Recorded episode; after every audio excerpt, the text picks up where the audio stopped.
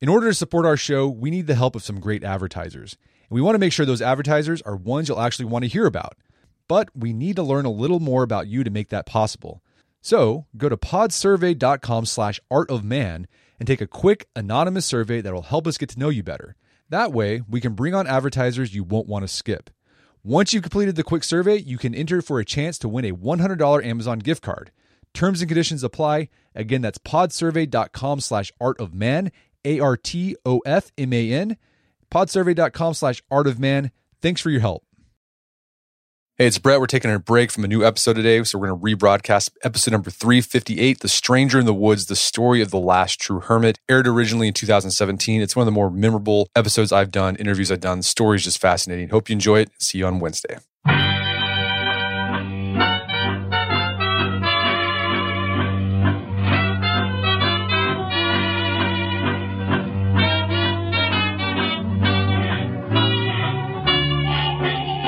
Brett McKay here, and welcome to another edition of the Art of Manliness podcast. Have you ever wanted to get into your car, drive off into the middle of nowhere, leave behind the hustle and bustle of civilization, and just be by yourself? Well, in 1986, a man named Christopher Knight did just that and lived in the Maine woods without any human contact, any human contact, for 27 years until he was discovered in 2013. My guest today wrote a biography, The Stranger in the Woods, about this man who locals called the Hermit of the North Pond. The author's name is Michael Finkel. Today on the show, we discuss how Chris survived in the Maine woods alone by himself. But more importantly, we discuss why Chris wanted to be by himself for so long. And by looking at the life of one of the modern world's last true hermits, Michael and I explored the idea of hermitage, solitude, and why being an individual requires you to be alone. After the show's over, you're going to want to go off in the woods and be by yourself. But before you do that, go check out the show notes at aom.is slash hermit.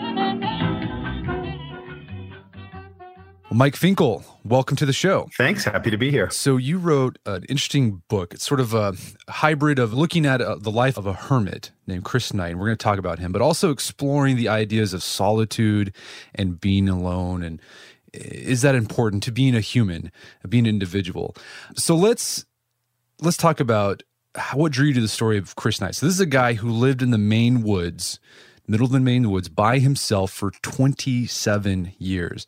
How did you get connected with this story and why did you decide to write this book? Yeah, so I've been a journalist for like 27 years. This is only my second book. I got three little kids. I have a short attention span. If a story doesn't deserve to be a book length telling, then I'm gonna going to avoid it. It's just my it's my tendency. I'm an impatient person.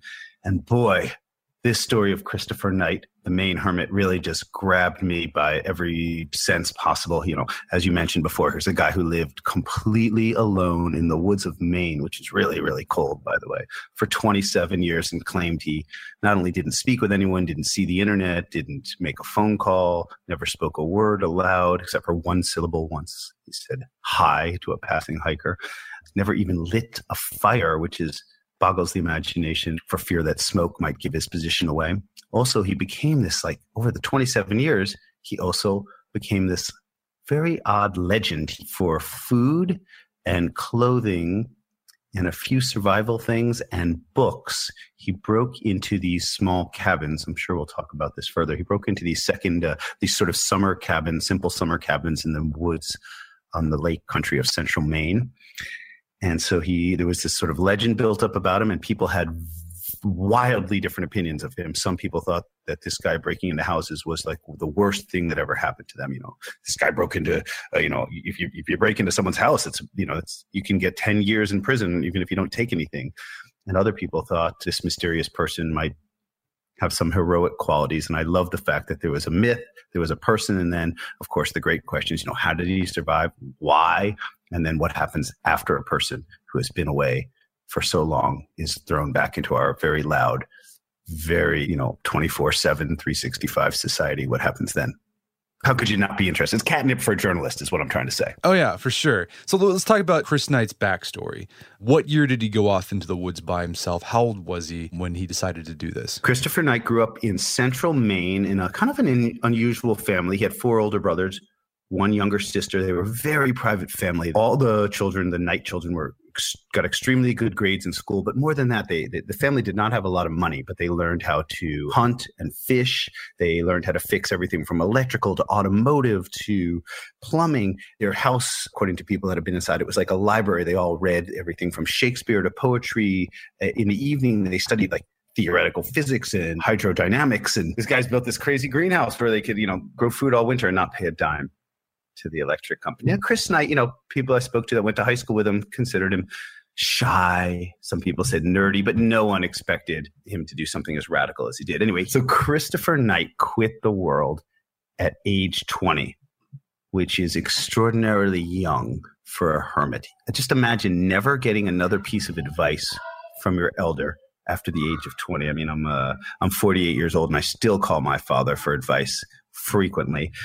He drove his car, Subaru Brat, into the woods of central Maine and abandoned it there threw the keys in the center console. And at the age of 20, with very little supplies, just the most scant amount of camping gear, no maps, no compass, walked into the woods of central Maine and wasn't seen again for 27 years. It's an incredible story. And I do want to emphasize that everything I'm saying tonight is not only true, but it has been thoroughly vetted by fact checkers and lawyers and the police investigators and everything. This is a true story. No fake news going on here at the Art of Manliness. So, uh, what, what year was this? Because that's another important factor. Because he, you know, he probably missed a lot in 27 years. Yeah. So Chris Knight departed the world. I believe it was 1986, and wasn't pulled out of the woods until 2013. So just imagine that in 1986 there had been I think Reagan was president.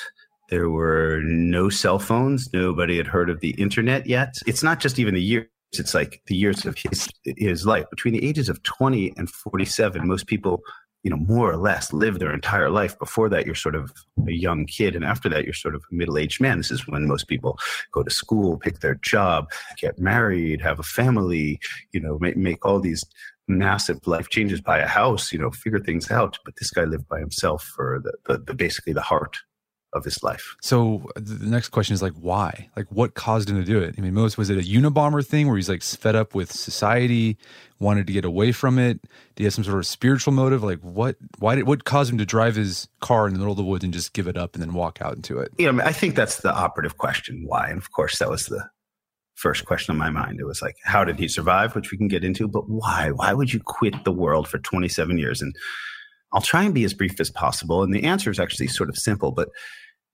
the reason why it's very difficult to imagine is that most people, me, you, I'm sure the vast majority of people listening to this, don't really spend much time alone. And we, we really, as humans, we, we really don't like to spend that much time alone. It's clear. Like, you know, watch anybody when they have like 12 idle seconds. What, what's the first thing most people do these days? They fish their cell phone out of their pocket and start to connect in some way or another. But Chris Knight, like, you know, despite the fact that 99.9% of us don't like to be alone, there has been throughout human history, since the beginning of recorded time, which goes back about 5,000 years, in every culture, at all times, there's been a thin but distinct stream of people that really wanted to be alone. And there is even a genetic component to this. And Chris Knight expressed many of the same things that, you know, the hermits throughout history have said, which is that he always felt a little uncomfortable around other people, more than a little uncomfortable. And he really liked his own company.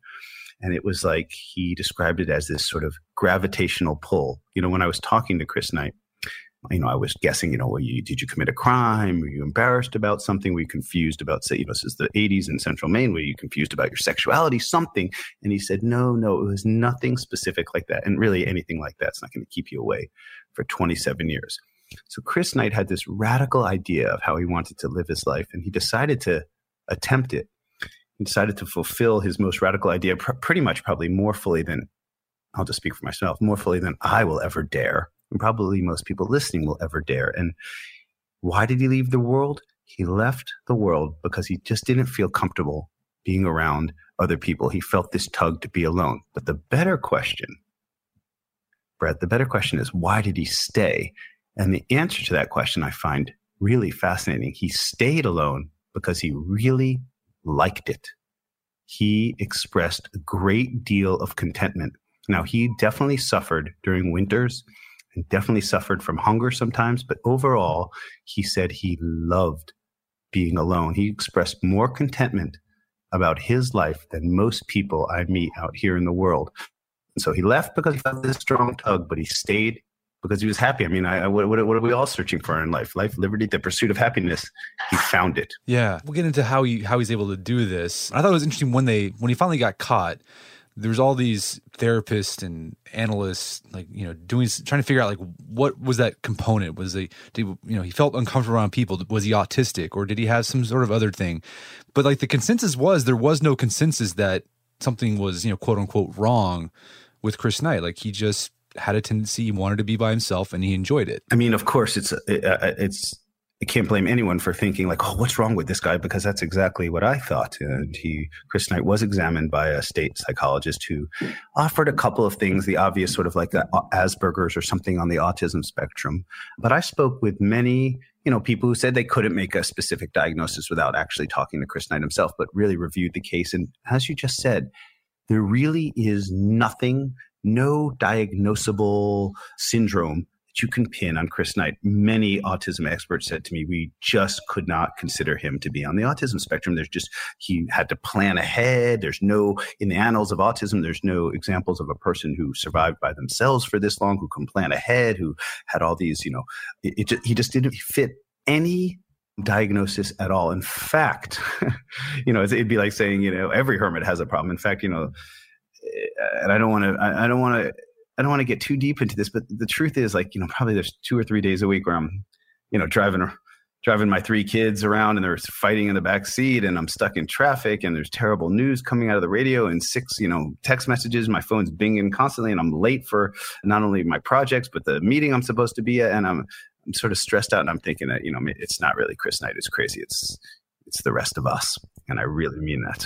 Yeah, and like he he was kind of self aware of that. Like he when you talk to him, you know, he'd say like, "I know people think I'm crazy.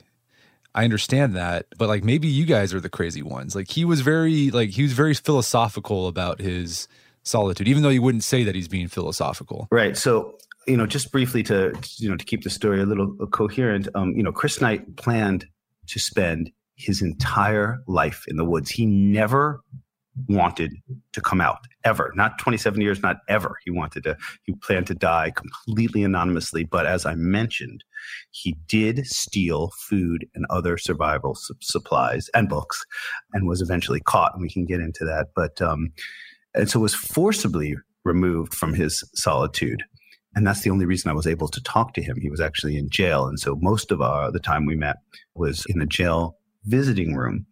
And if there is one thing I can say about Chris Knight, and there's lots of things I can say about him, but he is extraordinarily intelligent. I rarely encountered a, someone who could not just quote from a thousand books. He seemed to have a photographic memory, though he denied it.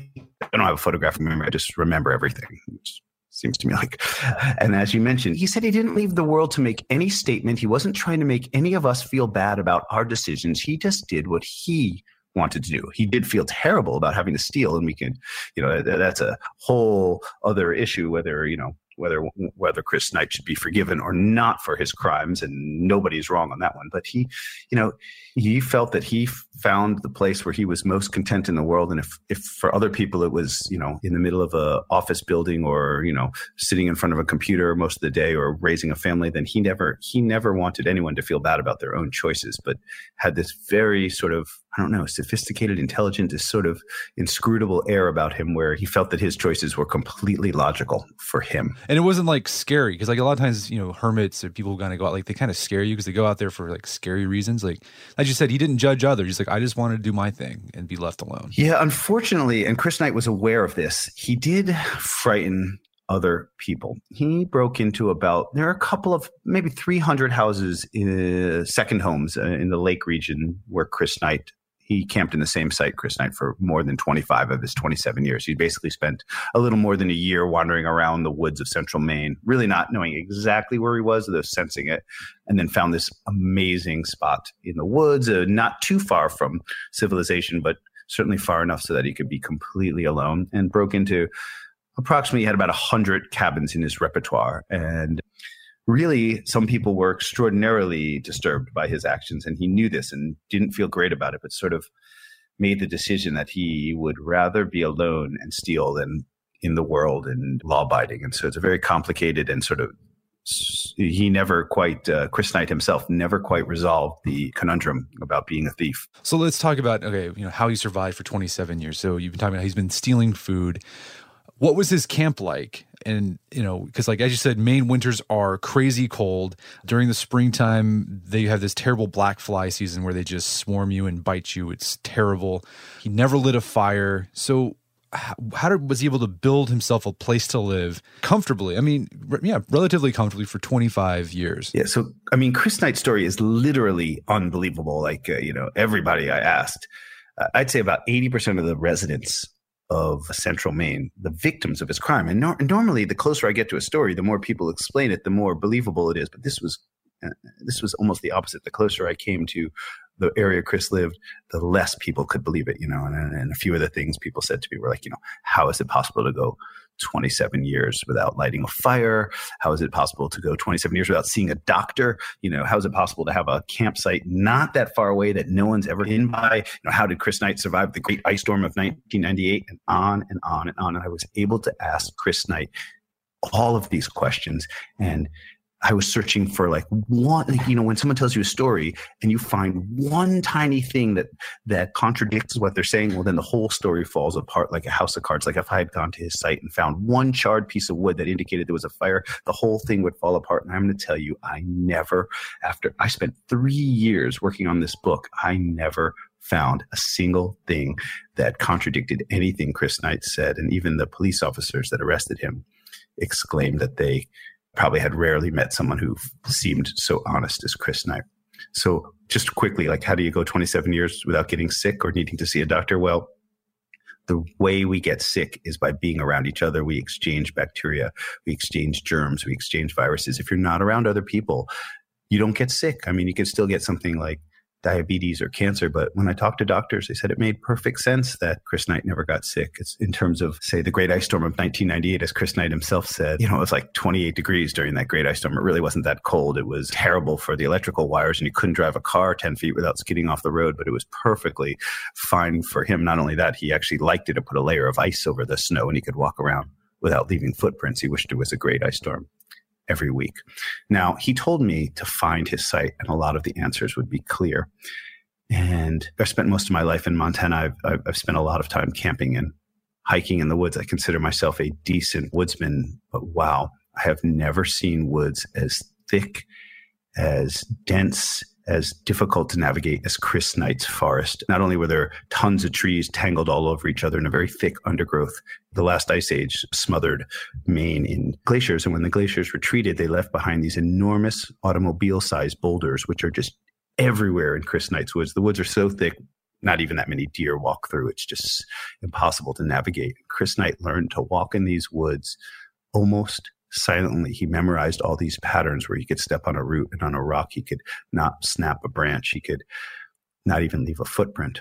And it took me a long time to find this site, even though I knew approximately where it was and that it was very close, you know, within, if you knew exactly where you're going, three minutes to the nearest mud driveway and it was one of the most I, am still imagining right now as I'm talking to you the first time I found a site. It was like the entrance was between these two boulders that when you looked at it, most directions, it looked like it was one big rock. I called it the elephant rock, but from a certain angle, you could see that there was a big crack in the rock where I guess it had split during the glacial period. And you could sort of twist your body and sneak between these two rocks.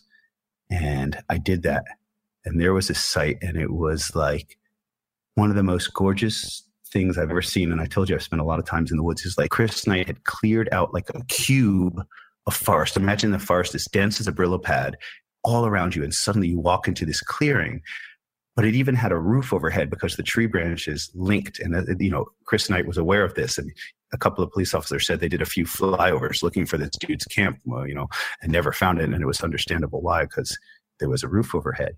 It was completely cleared out. His floor was perfectly flat. And what Chris Knight had done for years and years and years, he stole and read a lot of magazines and books. And very often, when he was finished with them, he would would make what he called bricks. He would tie stacks of them together, tape them with electrical tape, which he stole the electrical tape, and bury them in his site and make a perfectly flat floor that also was excellent for draining rainwater. And so he had this perfectly flat floor, this beautifully cleared out space, an impossible to find spot in a dense woods. And I, you know, I spent five nights there across all seasons. And you know, even even to this moment, right now, talking to you when I'm when I feel stressed out, when I feel like the world is getting a little too loud and crazy, I, I think about that spot. I, I, I never went there with anybody else. I spent that time alone and it was amazing. You could hear the forest. You could see not too far into the forest because it was so dense, but you really felt like you were in this. I don't know. Have you ever been to like one of those aquariums where there's like a tube where you can walk through and you're like underwater? Like it felt like I was like in a room in the forest with like, but yet able to breathe and have my own little space. It, I don't think I could really overstate how fantastically lovely this spot was, and I understood why he wanted to stay there. You know, I don't know if I want to stay there 25 years, but boy, I could use a couple of long weekends there now and again. Right. We're going to take a quick break for a word from our sponsors. Wedding season is coming up, and if you are preparing for the big day, I know wedding planning can be really intimidating, but finding the perfect suit shouldn't be. Indochino makes it easy to get a fully customizable suit right from your home. Don't just wear any suit on your big day, wear a custom made to measure suit. Suits start at just $499, which is about the same price you'd pay for an off the rack suit at a department store. And they've also got custom made to measure shirts starting at just $89. So I've talked about my Indochino suit on the podcast before. They've been a long time podcast sponsor. It's navy blue. The measuring process was super easy. They got these video guides you follow. You'll need another set of hands to help you out with that. But the really fun part is customizing it. Got to customize how I wanted the lapels on the jacket, the pockets, the lining. I went no pleats on the pants on this suit. A lot of fun. And then in a few weeks, you have a made to measure custom suit sent directly to your door. When planning your wedding, get a suit as unique as you with Indochino. Go to Indochino.com and use code manliness to get 10% off any purchase of $399 or more. That's I N D O C H I N O.com, promo code manliness. All right, so if you're like me, you've probably signed up for a whole bunch of stuff that has a recurring monthly fee. Subscriptions to newsletters, subscriptions to services that you use online, uh, could be a streaming service, something like that. You sign up for it and then you forget about it. And then every month you're getting charged and charged and charged, and they just all add up. And you have a hard time trying to figure out where did I sign up for this? I don't know where this is coming from. Let me tell you, there's an app that can help you with that. It's called Rocket Money. Rocket Money is a personal finance app that finds and cancels your unwanted subscriptions, monitors your spending, and helps lower your bills so that you can grow your savings. Rocket Money has over 5 million users and has saved a total of $500 million in canceled subscriptions, saving members up to $740 a year when using all of the app's features. I had a chance to use Rocket Money and it works. You connect your account to it and then it goes through your accounts and helps you find those recurring subscription fees that maybe you forgot about and then you can cancel them and save yourself a bit of money each month. Stop wasting money on things you don't use. Cancel your unwanted subscriptions by going to rocketmoney.com slash manliness. That's rocketmoney.com slash manliness. Rocketmoney.com slash manliness. Daylight saving time is starting up again. The goal of this is to give us more daylight from March through November. By setting our clocks forward, it may feel like there are more hours in the day, but if you're hiring, it doesn't necessarily help you find qualified candidates for your roles any sooner. There is only one way to do that ZipRecruiter. And right now you can try it for free at ziprecruiter.com slash manliness. ZipRecruiter works around the clock to help you find qualified candidates. Once you post your job on ZipRecruiter, they send it to 100 plus job sites so you can reach more of the right people. ZipRecruiter's smart technology also quickly scans thousands of resumes to identify people whose skills and experience match your job. Spring forward with a new hiring partner, ZipRecruiter, and find top talent sooner. See why four out of five employers who post a job on ZipRecruiter get a quality candidate within the first day. Just go to this exclusive web address to try ZipRecruiter for free. ZipRecruiter.com slash manliness. Once again, that's ziprecruiter.com slash manliness. ZipRecruiter, the smartest way to hire. Picture that thing you've always wanted to learn. All right, you got that in your head? Now picture learning it from the person who's literally the best at it in the world. That's what you get with Masterclass. This year, learn from the best to become your best with Masterclass. Masterclass offers over 180 world class instructors, and many of these instructors are former AOM podcast guests. You can learn negotiation from Chris Voss, leadership skills from Jocko Willink, how to master your habits with James Clear. Plus, every new membership comes with a 30 day money back guarantee, so there's no risk. So recently I went through the masterclass on negotiation with Chris Voss. A lot of useful information in there. Talked about the value of knowing a negotiation, how to use your body language and speech patterns to get your best out of a negotiation. Very well done. I really enjoyed it and got a lot out of it. Right now, listeners of our podcast can get an additional 15% off an annual membership at masterclass.com slash AOM. Get 15% off right now at masterclass.com slash AOM.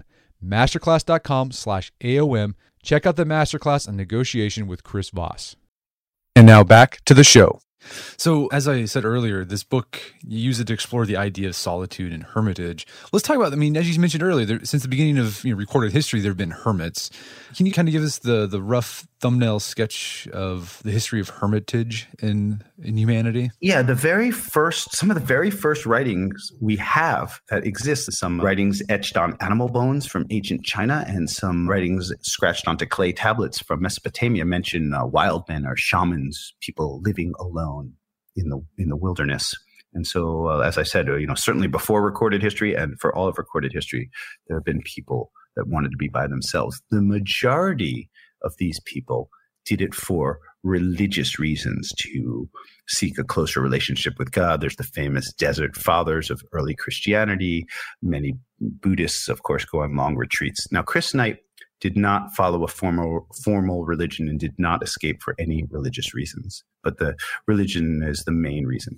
A secondary reason is sort of what I call protester hermits. You know, a lot of people left the world at, because of war, because of pollution. Even right now in Japan, there are approximately a million young kids, most of them male, called hikikomori, which means uh, pulling away, uh, people that live in their rooms, often for more than a decade. And, you know, this is sort of a, there's more than a million of them. It's sort of a epidemic in Japan. There's even like therapists that offer counseling through the internet, but people that sort of just quit the pressure cooker society that's especially prevalent in Japan. And so these are like pro- people that are protesting. And then the last uh, type of hermit is uh, someone like a Henry David Thoreau, someone who does who leaves for maybe artistic or self fulfillment reasons. You know, there's been also some sort of sort of tangential hermits in the early 1800s. There was a fad in England among the aristocracy. If you had a large estate, it was a fad to have a to hire a hermit. They were called ornamental hermits, and there's these people put advertisements in newspapers offering to pay. It was like seven dollars a month for person who was willing to grow a long beard and live in a cave on a estate in the British countryside. And you know, these these aristocrats felt that hermits sort of had the air of wisdom and maybe I don't know, mystery or something. And it became this very amusing fad that lasted 30 or so years. Yeah. And are there hermits still today that, I mean, I'm sure there are hermits still today. You just mentioned the, the people in Japan, but like, I think you mentioned there's like internet forums dedicated to being a hermit, which seems sort of counter intuitive. Yeah, you know, actually paradoxical. I have hermit-ish tendencies. I am certainly by no means a hermit, but you know, my job writing involves spending a lot of time by myself, and sometimes I even find it enjoyable. And I, you know, I was a long distance runner and things like that. So uh, while I am by no means a hermit, I sort of get the need to be apart from people. I do need my alone time. There are hermits today. Now, I want to say one more thing, which I sometimes I'm almost like I don't know if shy is the right word. Like sometimes there's things that are so extraordinary that you just don't even bother to say it because people don't believe it. But I'm just going to say one more thing. I lost my mind researching hermits. Now, I will not brag about too many things on this world, but I will tell you, you might never speak to anyone who knows more about hermits than I do. I read more than 100 books about hermits. I read thousands of articles about hermits. I read everything there was to know. I just wanted to compare Chris Knight's experiences with other hermits. And I'm going to tell you, I never found a single example of another person who went 27 years without at least somebody checking up on them, bringing them food, just asking if they were okay. Never did I find a single example. I will say that with pretty fair authority that Chris Knight, right here with 7 billion or so people on planet Earth in the age of, you know, Facebook and Twitter, I think Chris Knight might be the most solitary known human who ever live. That's great. What's interesting, you talk about how even like the hermits, like they sort of debated what, whether Chris Knight was a true hermit. I mean, what was going on there? Because yeah, he, he didn't see anybody except for a, a, lone hiker. You know, there's a little hermit community, which sounds like a, a, an oxymoron, but yes, there is a there's a wonderful website called hermitary.com. Check it out. I read every single article on it. It's a great, if you're at all interested in hermits, this is a great storehouse. And they actually have a, you know, a, a I guess you could call it a chat room. Now you have to prove that you're a hermit, and I did not qualify to join the chat room, but I was privy to some of the things that people write, and mostly, you know, it's not like they're chatting with each other. You just sort of post a message and log off. Usually there was only one or two people on the site at a time. And, and, even Chris Knight said to me that the internet sounded interesting to him because you could you could send a message to someone without actually talking to them via telephone or meeting them in person. So in a very strange way, if you are a very shy person or have hermit tendencies, email is a great way to communicate with someone because there is no face to face, there is no back and forth, there's no conversation at all. It's uh, it's it's it's it, it sort of makes sense if you think about it. But this community really debated whether you could c- consider Chris Knight to be a hermit because he stole, and that goes against the ideal of hermits. Now there are no official rule books for hermits, by the way, so it's not like you know, you know, there's a it's it's not baseball here. It's not like you know we could do the replay and decide whether he's hermit or not a hermit.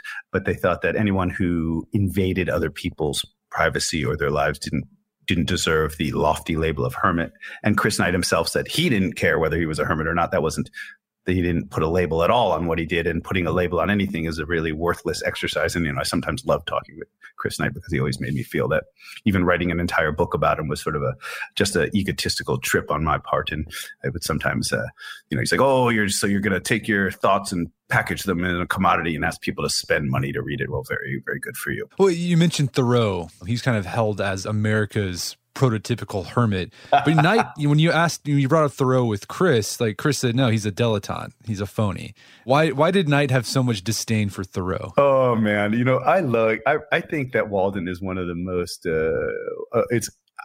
I reread Walden doing this research for this book and i maybe maybe i was too young when i read it the first time because i, I was like all right i'll give walden a shot it's a very difficult thing but boy i really found it to be beautifully written and i'm a fan of thoreau now you know, so I was like, of course, you know, Walden Pond was in Massachusetts, not that far from, you know, New England, crotchety people, guys going off by themselves. I'm like, of course, I'm going to, you know, compare you to Thoreau. I meant it as a compliment. Chris Knight had a such humorously negative reaction to Thoreau. Now, let me just tell you a couple of things about Henry David Thoreau. First of all, Thoreau spent only two years in his cabin in Walden Pond.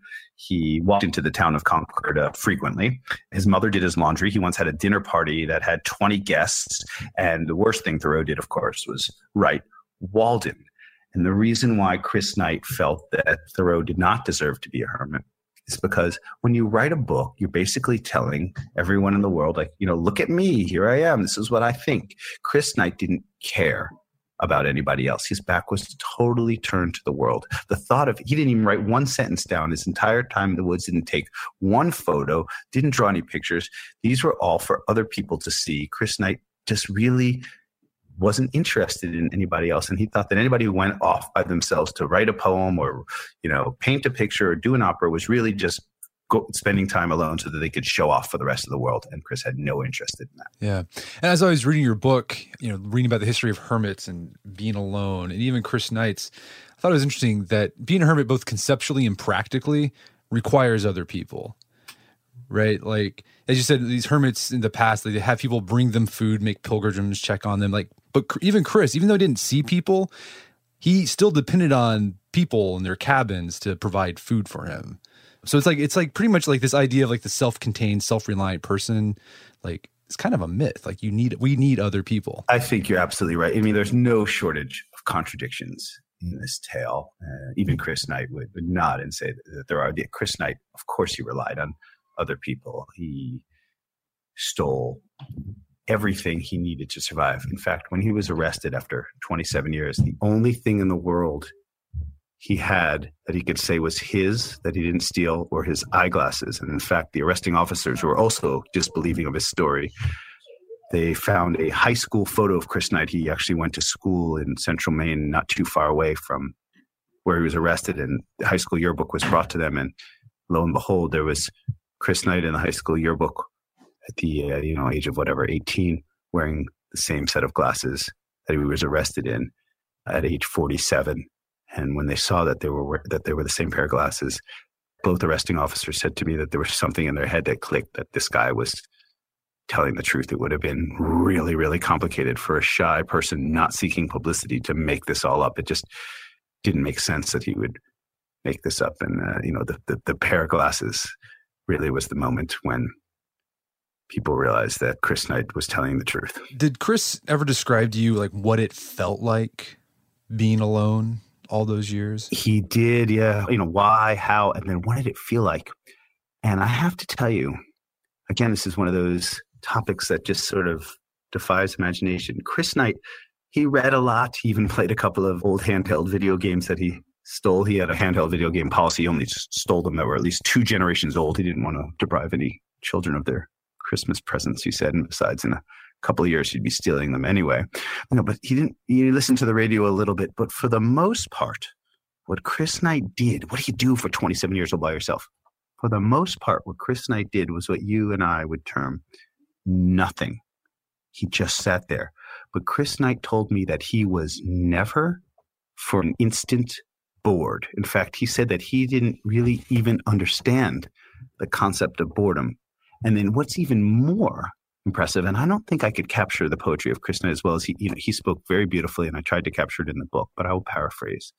He said to me that he didn't actually even feel alone. In fact, he told me, and this sentiment was repeated in various forms in dozens upon dozens of books written by hermits, religious and non religious alike. He said that rather than feeling alone, he felt absolutely and entirely connected to like the rest of the universe, the world. He said that, you know, there was not even a, a mirror in his camp, so he didn't even know what he looked like. He said that after a very short period of time alone, he wasn't entirely aware of where he ended and the forest began. He said he just felt intimately connected with everything and never lonely. It's the way he described it was, it, in fact, it, it, it, frankly, it gave me sort of, it, sort of gave me chills. It's like I feel like people in this outside world, you know, as opposed to Chris Knight's world, where we have a billion video games and a million books and a lot of things to occupy our mind. People often express that they're bored or have nothing to do. And Chris Knight, without any of these distractions, never felt that for a second. So why is it that Chris Knight and these other hermits can feel that, and then we use solitude as punishment in our prisons? And that you know, there's research that says that people basically go crazy when they're alone like that. So what's the difference? What's going on there? Right. As you mentioned, the harshest punishment in the United States penal system besides the death penalty is solitary confinement. And in fact, Amnesty International has declared that, you know, spending more than two weeks in solitary confinement is torture. A huge percentage of prisoners that are in solitary confinement lose their mind and go crazy. Solitude is a very interesting state. Some people seek it and love it. Most people avoid it at all costs and absolutely hate it. It is one of the reasons why it is fascinating. And so when I talk about people finding solace and people finding uh, joy, I'm talking about voluntary solitude. Involuntary solitude is practically torture, and it's just it's it, it's it's one of the reasons why the subject is extremely fascinating. Most of us just hate it. There was a study conducted by the University of Virginia a couple of years ago in which they showed that about 60% of men and 35% of women would rather give themselves electric shocks than sit quietly with nothing to do for 15 minutes. We really don't like to be alone with ourselves. Humans, you know, humans were uh, one of the reasons most anthropologists consider humans to be the dominant species on the planet isn't because we're the fastest animal or the strongest animal, but because we have really big brains. But more importantly, we're able to link them up and work together. We're sort of programmed to work together. And even in the in, in Genesis in the Bible, it said, you know, God did not want Adam to be alone. It was like the, one of the first things that God did was like, oh, he needs he, need, he can't be alone. It's just it goes to be alone voluntarily for most of us seems to go against everything we have ever felt or heard. But there are, like I said, those that love it speak so highly of it and talk about such rich experiences. This is voluntary aloneness there have been like 20 studies done around the world that sort of examine the effects of solitude and quiet on humans. And every study has come up with the exact same conclusions, which is that time alone, time in nature, time by yourself makes you calmer. It makes you healthier. There's the uh, all the stress hormones are reduced. It makes you smarter. There are tests of memory and reading retention, and it makes you happier. There's really time alone, voluntary time alone is great for you. You know, humans are what our species is about 2 million years old. And for 99% of the time that we've been humans, we all lived in small groups of hunter gatherers and spent a lot of time alone or in tiny groups quiet situations. And every single one of our senses is calibrated to that. Uh, you know, technology, you know, change changes very quickly. Evolution is very slow. All you know, go take a hike in the woods. All of us feel good about it. Why? Because that's what all of our senses are calibrated to being quiet in the woods, not playing Nintendo. Right. So 27 years Knight was alone. How did he eventually get caught? What what changed? So as I mentioned, there was this sort of legend that built up. You know, the, there's several hundred houses around these lakes, and everybody was missing you know, people are missing stakes, their Stephen King novel, their flashlights, their batteries, their sleeping bag, and but there were no smashed windows, there was no kicked in doors, your TV's there, your computer's there, your jewelry's there.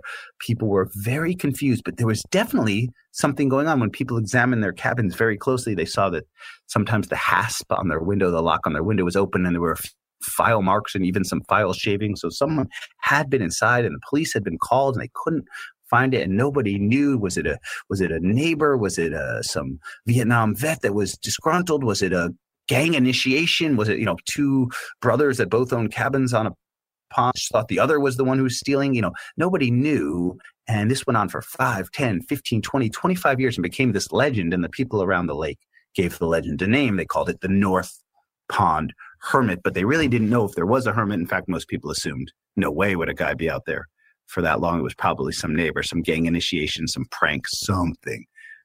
Anyway, finally, after more than a quarter century and intermittent police searches, I mean, really, it just sort of fell between the cracks. Like, you know, there's a lot of problems in, in central Maine, and somebody stealing hamburger meat and batteries just never made it to like the number one problem for the police department.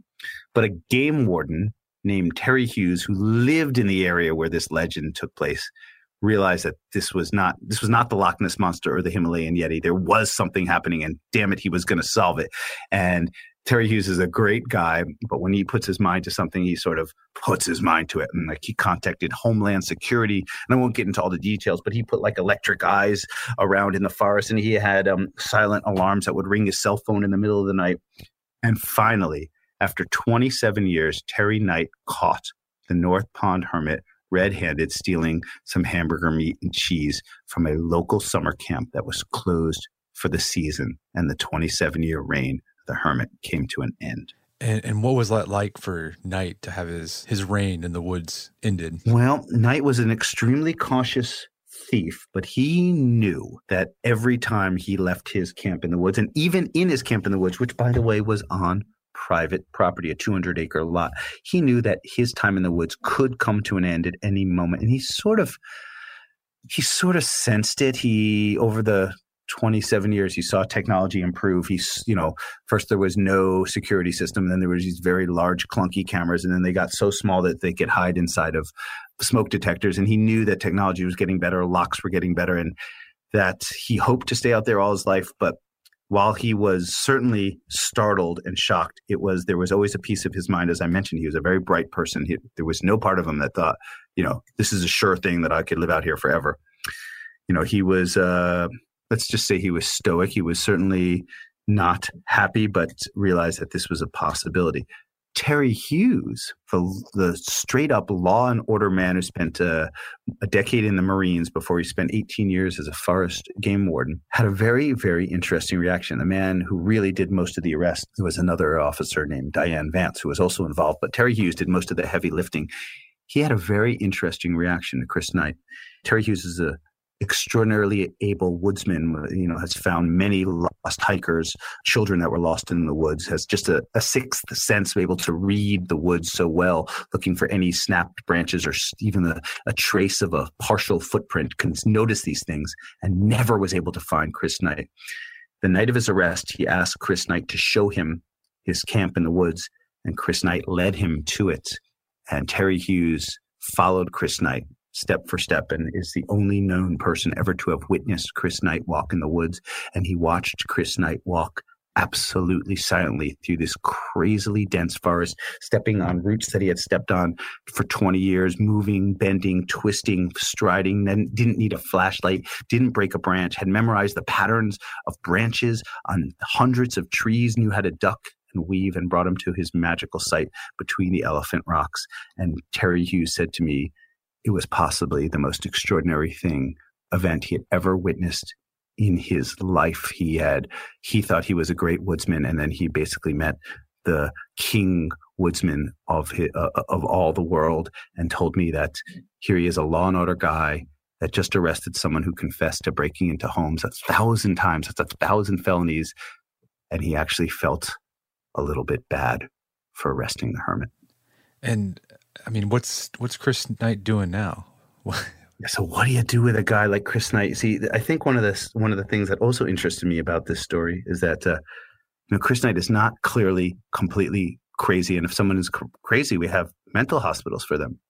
And Chris Knight is clearly not a violent and evil criminal, and if you are that way, then we have jails for you. What do you do with a person who's not a criminal and not clearly mentally insane, but just doesn't fit into the world? What do we do? What do we do with that person? And the answer is we don't have any spot for that person. We just don't have, we don't know what to do with them. What do you do with Chris Knight? There was a huge debate without getting into too many details. He ended up spending seven months in the county jail. Now, even one break in, as I mentioned, one unauthorized break-in can get you 10 years in the state penitentiary. He confessed to 1,000 of them. So it was possible that he could have spent his entire life locked up in a cell. But even the district attorney realized that someone who had just spent 27 years completely free in the woods, being locked in a cage with another person, whether or not he deserved it, was not a just thing. And he spent seven months and was given an extremely harsh probation that if he broke it, he would spend seven years in jail. And Chris Knight observed his probation to the very letter and never made a tiny misstep. Where is he now? Well, Chris Knight gave me the most valuable thing he owns in all the world, which was his story. And he asked for nothing in return. He did not want me to pay him. He just he told his story because he realized that he would be hounded by journalists probably all his life. I, was one of 500 journalists that requested an interview. And as far as I know, he only spoke to me. I'm very, very fortunate, and I will remain grateful to Chris Knight for sharing a story with me for all my life. Thank you, Chris. Um, he told me a story. He realized that he would be hounded all his life, and if he told me his story, that he could sort of use it as a rampart, as a wall, as a defense. Like if you want to read about Chris Knight, take a look at the book, but please leave him alone. He told me a story, and, and then he said, "Please, Mike, we're not friends. There was no phony journalist subject friendship going on here. He is a real, true hermit, Chris Knight." He said when he was done, he said, "I really don't want to see you again. I'm done talking to you." And while I would love to receive a letter or a call from Chris Knight one day. Uh, I have left him completely alone. We're not in contact. So I'm not exactly sure where he is, but to the best of my knowledge, he's still living in central Maine, has carved out, he's truly a survivor, has carved out a very quiet life for himself, and uh, has, as, as far as I know, is not being disturbed by the outside world. So, writing this story and interacting with Chris all the year, all these years, what, like, what did you learn about solitude and did you find yourself looking for more of it in your life after interacting with Chris? Yeah, I, I, I sort of touched on this during our conversation about how our senses are calibrated to the woods and how it seems like we avoid being by ourselves at all costs. I mean, literally to the point that we have a, an extra 90 seconds, we will fish out our phone and send a, a text message or view our Twitter feed. We like feel this crazy need to be in constant connection. I have a weird idea, and it's possibly the simplest suggestion uh, that anyone could ever make. If I bet you I'm not alone here in thinking that the tone, the tempo, the the the, the, the discourse, the public, what's going on in in society right now seems a little bit crazy. I think we are tearing ourselves apart. I think that it doesn't matter where you are on the political spectrum. I think that we are really, really feeling like anger comes before any sort of understanding or compromise. I think we're I think we're I think we're all going crazy. to be to be honest with you. I have an idea. I this is something that I have been doing. Would be wonderful if every single person who is listening to this spends, I'm not saying 27 years alone, I'm saying 10 minutes. The next time you have nothing to do, do nothing. Don't pull out your phone. Don't call anyone. Don't check your email. Don't do anything. Just be there quietly. I don't care if you're in the middle of a city street or in your bedroom or in a city park. Don't do anything for just a couple of minutes. Try it. How can that be a hard thing to do? I'm just asking people to do nothing.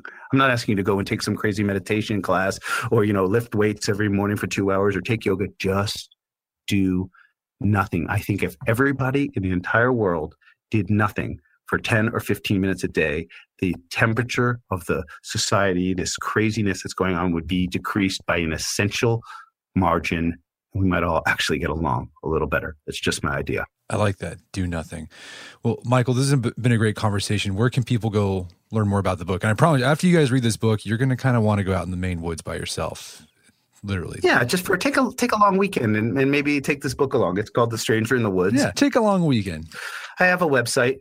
Um, I go by Michael Finkel, very funny rhyming name. So www.michaelfinkel.com. If you're inspired to, there's a contact tab. Send me a note. It takes me sometimes a little while to get back in touch, but I answer everybody, even if you want to say something negative, positive, questions feel free to get me on my website, michaelfinkel.com. Michael Finkel, thank you so much for your time. It's been a pleasure. Thank you for having me on. It really is a, a, a fun and rich topic to discuss, and I appreciate it. My guest today is Michael Finkel. He's the author of the book, The Stranger in the Woods, The Extraordinary Story of the Last True Hermit. Find that book on Amazon.com and bookstores everywhere. You can also find out more information about Michael's work at michaelfinkel.com. Also, check out our show notes at aom.is slash hermit. We can find links to resources where we can delve deeper into this topic.